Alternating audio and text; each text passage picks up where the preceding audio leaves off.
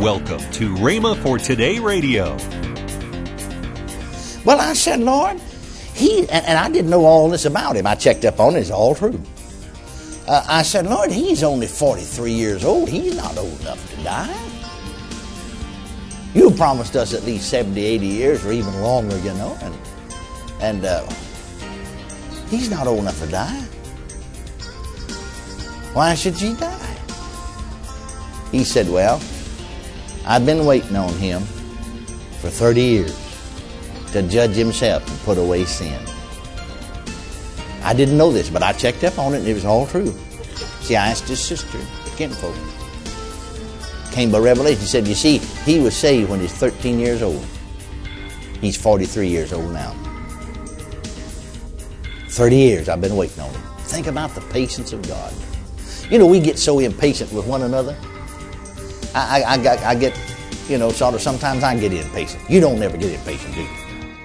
You're listening to Rhema for Today with Ken and Lynette Hagin.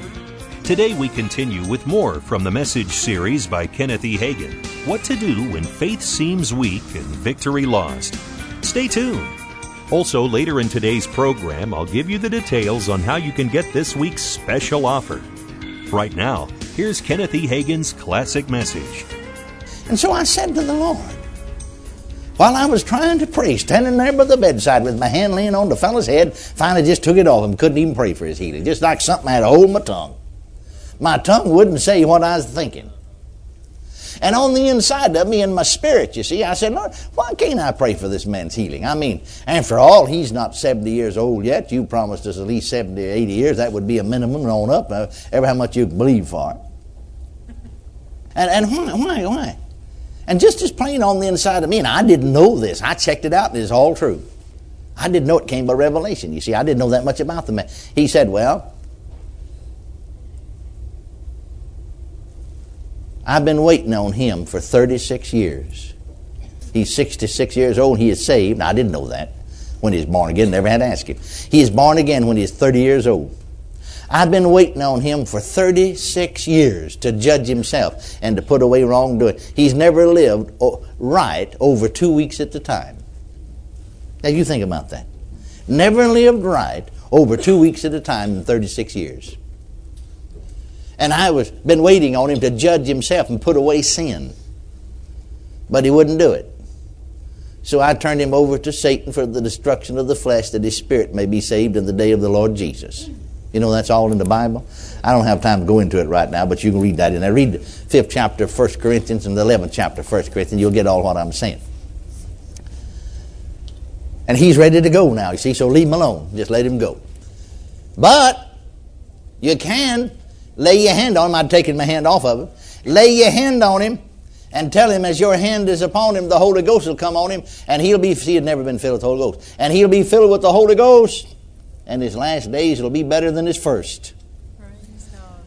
And so I said to him as I laid my hand back on his head, Mr. Wood, I said, the Lord said to me to lay my hand on you and you'll be filled with the Holy Ghost and your last days will be better than your first. That man never stammered. He never stuttered. He never said one word in English. He lifted both hands and started talking in tongues instantly. I left him sitting up in bed singing in other tongues. I got in my car and headed off up the highway singing great, and I can't sing, you know. I don't mind singing by myself. Nobody hear me, you know.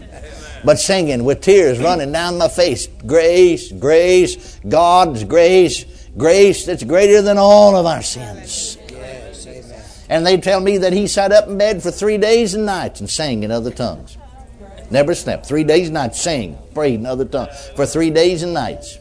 And had a glorious home going. His last day. Well, now that wasn't God's best.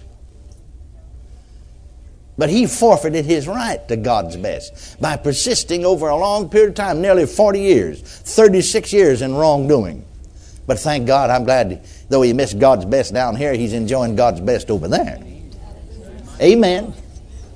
I remember on another occasion, uh, a minister asked me, a pastor, full gospel pastor, his brother in law, only 42, 43 years of age, had cancer of both lungs. And uh, he wasn't bedfast. He's moving around. They can drain your lungs so many times, then you've had it, you know. And so he said, uh, this pastor said, uh, Brother Hagin, he said, have you, uh, you know, have, have you ever prayed, laid hands on him? Because a lot of times, when you're in the Spirit, if you use along a certain line, I don't know why, but when you touch people, then you'll know. Worked that way with me. I mean, there was a time in my life everybody I touched, I can tell you exactly. Like when the Spirit's on me. I don't mean now, because if do it just any time. But when the Spirit of God was upon me and working through me, the minute I touched him, I could tell him exactly what the problem was. I could tell him if he's living in sin. I could tell him what kept him from getting healing. I could tell him what kept him getting the Holy Ghost. And I'd tell him they'd all start talking in tongues. Usually this never failed to get anybody filled with the Spirit because I tell them what to do. Well, I can do that to a certain extent yet. God just doesn't necessarily want me to minister altogether along that line now. But uh, I couldn't just do that, you know, when I wanted to. I want to emphasize that now. It is when I was in the Spirit, when the Spirit of God was upon me, not manifesting Himself through me. Well, uh, that's the reason this minister asked that. And I said, No, I've never, I never laid hands on him. I just wondered if he got anything. And then again, here's something else. May I take a little side journey here? Sometimes these side journeys help us as much as anything, you see, as much as the main line. Another thing is, don't go off even if God does reveal something to you and tell it. Amen. That's right. I don't even tell people sometimes what I know. Well, why don't you? That's the reason you don't ever get anything, because you'd blab it. There's a time to tell something and there's a time not to. We need to pray and believe God to give us wisdom, even though we may have spiritual gifts or spiritual things may be in manifestation to us. We need to have wisdom to know how to use them. We fail to know, bless our darling hearts and stupid heads. We fail to realize that spiritual things can be misused just as much as natural things can be misused. They can absolutely be misused. Well, we want to use it to the greatest good, use it for God. Praise the Lord. Can you say amen? amen.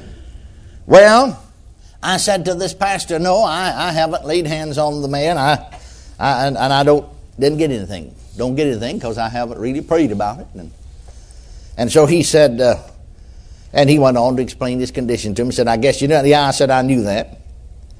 Because you see, this, this man, 43 years old, was actually the brother of the pastor's wife. And so, just a few days after we had talked, well, the pastor wasn't in town. He'd gone to another town to tend to some business, and, and this fellow took a turn for the worse. And so his sister, the pastor's wife, called me where I was standing and said, Brother Hagin, would you go there? And, you know, I hate to ask you, but you know, you know him, and of course I did know him all right. He's my brother, and you know, and he just he just can't breathe, and he just suffering, and so I went. Well, I laid my hand on his head to pray, and I shut my eyes, and it just is just as real as though uh, I felt just like somebody just laid their hand on my hand, took my hand off of his head. And all the time I'm praying now, but I thought to myself, well, recognize you know, I had my eyes shut at first. I said, I, I, thought to myself, I might have been mashing too hard on his head. Something he might just, you know, reached up, took my hand up, you know. That's what I really thought. And so I put my hand back on his head and thought, well, I won't, you know, maybe maybe I was pressing a little too hard. And, and I, sh- I, shut my eyes, you know, uh, and continued to pray. And, uh, and it just like there was, I could feel that hand on my hand, just took my hand off of his head. And I thought again, well, I don't think I was pressing too hard. I kept still praying all the time, but thinking it's on the inside of me that I was pressing too hard. I mean, and so this time I put my hand back on his head and kept my eyes open. You know, the Bible said, watch and pray. you know. Now, that may be a loose interpretation of that, but uh, nonetheless, I watched and prayed. I kept my eyes open this time, continuing to pray and, and I didn't see any hand. It wasn't he that did it. But I could feel just as real as though you had put your hand on my hand and took my hand off of his head. Now, when that happened this third time, still praying in English, you see, out of my mind, in my spirit down in here, I said, Lord, uh, why did you take my hand off of his head? He said, Because he's going to die. Don't pray for him. Well, I said, Lord, he, and, and I didn't know all this about him. I checked up on it, it's all true. Uh, I said, Lord, he's only 43 years old. He's not old enough to die. You promised us at least 70, 80 years or even longer, you know, and, and uh, he's not old enough to die.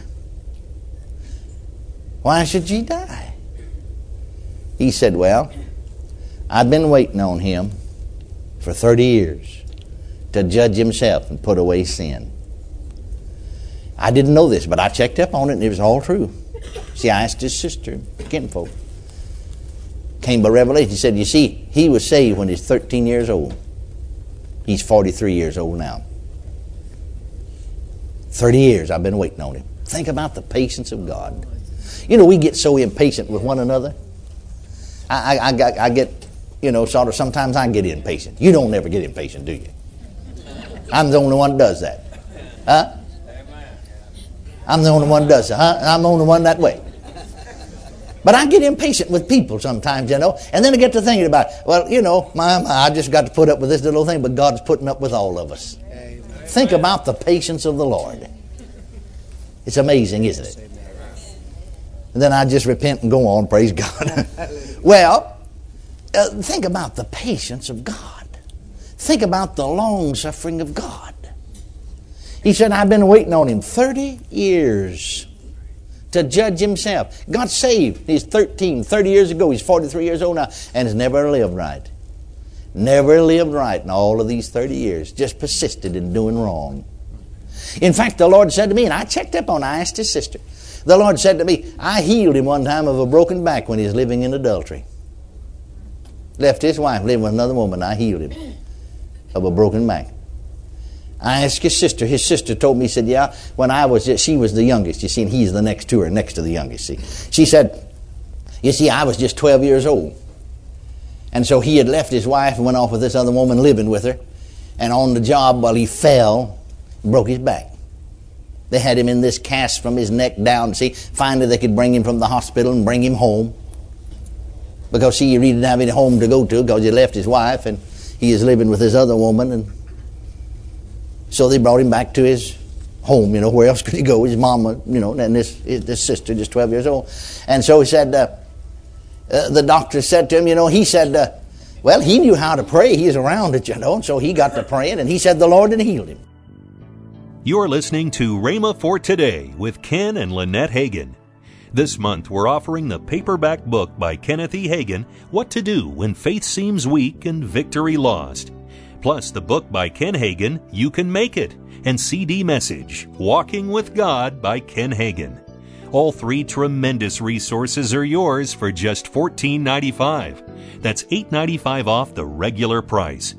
Call now to get this very special offer 1 888 Faith 99. Strengthen your faith and grow.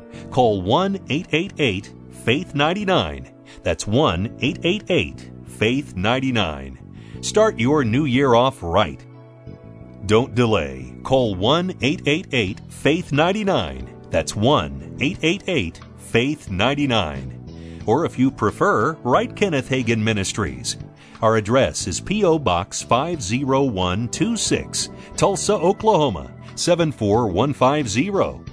Don't forget for faster service, order online at rhema.org. That's R H E M A dot O R G. Now, let's join Ken and Lynette Hagin.